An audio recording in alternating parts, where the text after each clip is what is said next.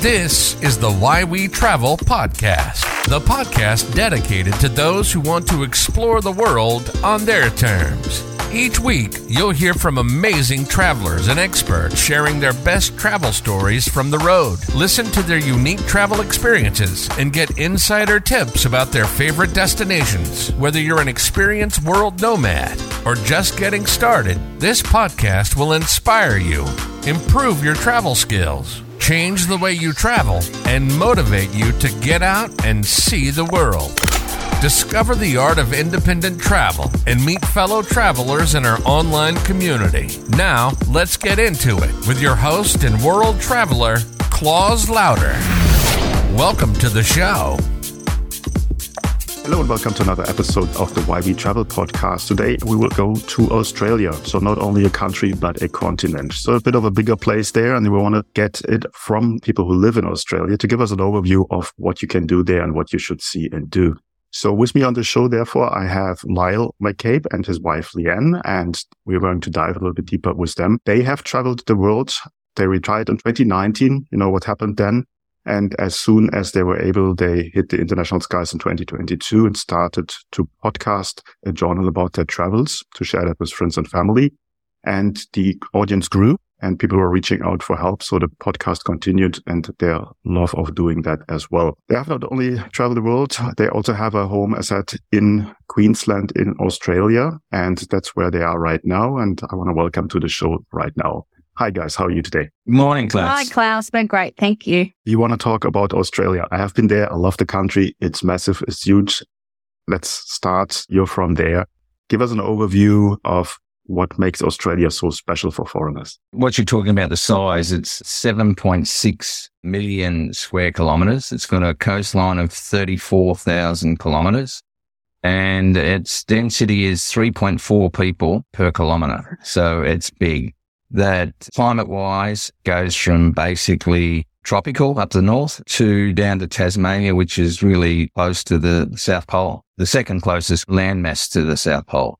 So why should people come here? I guess that's a good reason because it's so big and it's so vast. There's so much to see. It is so big and most people don't have the time to see it all. They probably tend to think they can, oh, we'll just drop into Sydney and then we'll head up to Cairns. And it's not that simple. It depends on what your likes are. Like for us, we love wine regions. So there's a lot of those. And the beach, obviously, whether you want to surf or you want to scuba dive, or if you want to do hiking, we've got mountain ranges and national parks all over the place as well. I think a good point that you mentioned, people underestimate the distances there, specifically travelers coming from Europe, where the next country is just around the corner.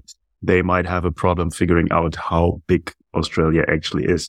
Now, what's the usual bits and pieces of the country where people start their journey in Australia? What really sticks out? What are the main tourist attractions? People generally fly into Sydney. They want to head up to Cairns generally, or even up to Darwin, up sort of the Kakadu, the Northern Territory. But it seems that Sydney or Melbourne are the starting points of where people fly into for sure. Yeah, Sydney's obviously got the Sydney Harbour, the Sydney Harbour Bridge, and obviously the Opera House. Bondi Beach. And it is probably the nicest view of anywhere with in the city anyway. Yeah, it's, yeah. it's brilliant. But as Leanne said, you go up to Cairns and you've got the Great Barrier Reef. Now that's 348,000 square kilometres big.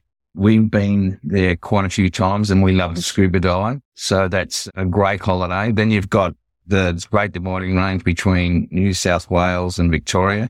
There's ski field. Um, we like to ski as well. So there's plenty to do. She said we love wine. So I think I want to touch on the point of wine. So you have vineyards there. Is there a certain area where people go where you will find the vineyards? If you go back to the Sydney example, that's probably why I brought that up is there's so much to see. If you were just coming to Australia for a short time, you could do a lot around that Sydney area. And probably the oldest wine region in Australia is about an hour and a half out of Sydney at the Hunter Valley. That's a beautiful spot. We particularly like one close to us in Queensland, which isn't that well known. It's the Granite Belt wine region and probably we go down to Adelaide a bit. There's quite a few wine areas around Adelaide. That's in South Australia, the Barossa Valley, which a lot of people have heard of, and Adelaide Hills and Clare Valley. And one of our particular favourites is over in Western Australia, And that's where Lyle's got family over there. So we get over there a bit and they make a lot of premium Australian wines and that's Margaret River. Margaret River. As far as Barossa Valley, that's very influenced by Germany. They settled there and they were the ones that started the Brought The- their vineyard, their grapevines. Yeah. So we also, with Tasmania, which is only a small state, but for Leonard, for us, it's our favourite region for wine in Australia. It's a very cool climate Mm. and which obviously helps the grapes. And it's also, it's a small island. So you've got the ocean all around it that keeps the, the temperatures, the right temperatures. And also over in Western Australia, Yeah, you're talking about Margaret River. That's right on the coast as well, that wine region. So yeah. Hmm. Now, how do I travel within Australia? Is there any preferred kind of transportation that you would say? depending on how far you wanted to go. Definitely our trains and buses are okay. However, they take such a long time. So I would definitely either hire a car in the local region you're in, or if you're going to several cities, definitely want to fly domestically. From Sydney, another place people like to get to, which isn't quite so far, is the Gold Coast region. We're sort of just north of Brisbane in Queensland on the Sunshine Coast, which is becoming more and more popular. I think a lot of people have probably heard of Noosa, Noosa Heads. It's a popular beach area and it's very close to us here. So there's a lot of domestic airports and easy to fly around Australia that way. If you love beaches, Australia should be your number one pick. Yeah. No, I totally agree. I have been to Noosa Beach and I can vouch for that. It's an awesome area and the beaches are great. Now, are there any kind of hidden jewels or treasures from the side of a local that you would recommend along the East Coast? Yes, there certainly is. Once again, if you're starting that base in Sydney, if you hire a car and you head north, I think a lot of people have heard of Byron Bay. That's just one small beach area between Sydney and Queensland border. That northern New South Wales beach areas, there's places like Brunswick Heads, Yamba, Ocean Shores, Kingscliff. There's Ambucker. Nambucca, Coffs Harbour, Sawtell. So anywhere along on the beach, north of, say, Newcastle, which is about an hour north of Sydney, anywhere north of that up to the Queensland border is very underutilized and as beautiful as Byron Bay, if not even nicer. Yeah. Then obviously you just keep on going up north. From Noosa, then it just goes up to Airlie Beach, Port Douglas, and that's getting more into the tropical areas. That's Oh, secret though. No, they're not. No, they're not that secret. It's magnificent. Okay. Now you're locals. Normally I would ask, how are the locals? You are locals. So the question does not really apply here, but I have experienced Australians as very laid back, very easy to deal with, very open. What would your recommendation for a foreigner to your country, to Australia, how to approach locals? What's the best style? Put it that way. You know, imagine we come across as pretty relaxed and laid back. For me, I'd probably say an example of this is how Leanne and I approach it when we were overseas. Yeah. I'd reverse it depending what bar we're in and probably how many glasses of wine. We generally just go up and I'll say to Leanne, do you want to make a new friend today? and we'll just look around the bar and we just go up and say, hi, we're from Australia. Yeah. And I'd say exactly the same. Yeah. I think If I was a foreigner, because people would be intrigued. They wouldn't be offended. They'd be, you'd have a new friend straight away. And that's what we found yeah. all over the world. Yeah, I agree with you. Just going up and saying, Hi, I'm Claus. I'm the oldest digital nomad that you'll ever meet. We are very isolated here. Our cities are very multicultural, but when it comes to the regional areas, we don't see a lot of overseas travelers. Go and say hi. Yeah. And buy them a drink. You've got it for life. Say g'day. I agree. Yeah. Question in regards of food. Obviously, traveling and food goes very well together. And in every country, there is something to explore when it comes to the cuisine. What are specialities that you would recommend to try out food wise while you're in Australia? You would have to say fresh seafood. We just have such a huge coastline. We have an abundance of fresh fish or ocean fish and obviously prawns and calamari and those sorts of things. We do grow a lot of produce as well. So any of the tropical fruits in season, the mangoes and lychees and those sorts of things is definitely what we'd recommend. I think one of the things to do when you come to Australia, which people love to do is, and they see everyone doing, and even the Australians do it, is you go and get what we call takeaway fish and chips. You go and sit on a picnic bench somewhere and the ocean or in a park and you have fish and chips, which is a pretty nice thing to do. I think probably too in the last probably decade, I've noticed that The chefs are going more um, for very much Asian fusion. I particularly love that, including seafood, pork, all sorts of different styles of meats because it's so plentiful here. Your beef and everything is just Lamb, unbelievable, yeah, beautiful. I love lamb as well. You can't go past the old beachside barbecue too. Yeah, that's true. We do that every time we have family around. We we don't tr- chuck a shrimp on the barbie. We do put a snag or two on there. Sausage. sausage. But one of the things people might not know about Australia, Claus, is that we've got a pretty big breakfast culture. We love to go out for breakfast and probably even more so than dinner. Like in the cities, people go out a lot for dinner, but not so much here. But there's nothing unusual about meeting someone for breakfast. And we love, we've got real coffee culture as well. So obviously the smashed avo on toast is a big thing. Okay, no, it sounds very tasty. One question I have, you have a very unique animal kingdom there. Everyone knows kangaroos and whatsoever. So where do you need people to go to see Australian animals? We have a few different places. Obviously, we're very close to Australia Zoo, and I think a lot of people um, have heard of the Australia Zoo because of Steve Irwin, the crocodile guy.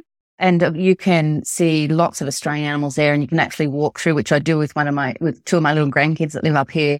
There's a enclosure where you can actually put your hand out with the feed and they come up and eat out of your hand, the little wallabies and kangaroos, which is really special. We have recently been to Tasmania, as we mentioned before, and even though they're not exclusive to Tasmania, they're uh, my favorite animal are the wombats. They're just these great big teddy bear things. And I don't know if you saw any when you were here, you can go out and do a nighttime tour and they're wandering around the grass and there's Maria Island where you can just wander around and they're just everywhere. You're driving from one place to another. You're probably likely to see kangaroos anyway, aren't you? Cradle Mountain, probably in that small area In Tasmania, in, in yeah. Tasmania. And it was all the really unique, the echidnas, the platypus, the wombats. But I think the other place to go, which is up north, is Kakadu. And there's a lot of crocodiles, but there's a lot of other tropical animals. And it's just amazing. But we've been places like Agnes Waters, which is a few hours north of here, and we're just walking from our beach place to the beach, and there's a little echidna digging a hole. Or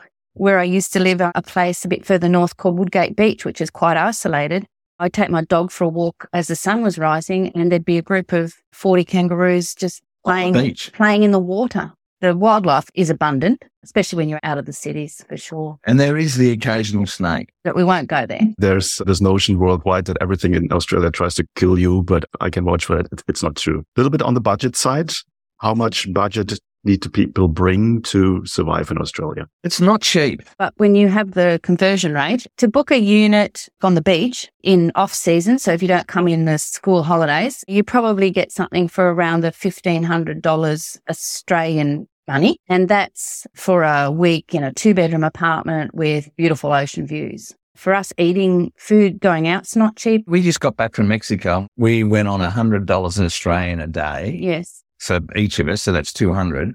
I'd say it'd be more like four to 500. And that's to go to nice restaurants and Australia, Australia dollars. yeah, Australian dollars. Yeah. But see, the wages here are so good. We were told that a lot of the international backpackers come here because their casual wages are so high here that they, so they build up so that they can go to other countries mm-hmm. and then they come back. All because of that, our social security system is fabulous as well. and our medical systems Yeah. are good. But to come back to how much it is, obviously we're not budget travelers and we're not total luxury ta- travelers. So there are people that backpack around Australia very cheaply, as Lyle said. There's lots of seasonal work. There's lots of backpacker hostels. There's lots of places to buy food and cook it yourself. But if you were going to come for a few weeks, stay in nice accommodation and eat out all the time, yes, you're probably looking at figure that Lyle was talking about. Well, I just thought then, I think probably $500 is too much. I think I found Paris very similar prices to what Australia was, which was about 400 a day, whereas say London was double that. Makes perfect sense. Before we come to the end of the episode today, where are your next travel plans taking you? We're excited. Can you guess? We're off to Italy. Okay, awesome. And that's what we do. We're just going to Italy. That's how we like to travel. Just a week in each place. Just walk out the door and say which way we're going today and just see what we encounter. That's the best approach. Where can people Mhm. find out more about you and your travels? They can find us at our website, which is www.beachtravelwine. We've got our podcast there as well. But if you are a podcast listener, which obviously they are because they listen to you, Claus, we can be found Beach Travel Wine on any of the podcast platforms. We've got a lot of Australian episodes and we're going to be podcasting as we travel around Italy. And we've done a lot in Spain. Yes, a lot of Spanish episodes as well. Okay, excellent. I will put the links in the show notes. Then you're just one click away, and hopefully a lot of people will join you on the podcast. Lyle, Leanne, thanks so much for your time. It was really enjoyable to learn more about Australia. And I hope a lot of visitors will pack their suitcases and come down under. And come and say good day. Absolutely. Makes sense. Thanks so much. Bye. Bye. Hey, Claus here. Before you leave, I have a question. Are you a traveler? Do you have a favorite travel destination or favorite travel experiences that you would like to share with the world? Then become a guest on the Why We Travel podcast. Simply message me and I will get you all the details for becoming interview guest. And then we take it from there. That's it for now. I see you in the next episode and have a great day.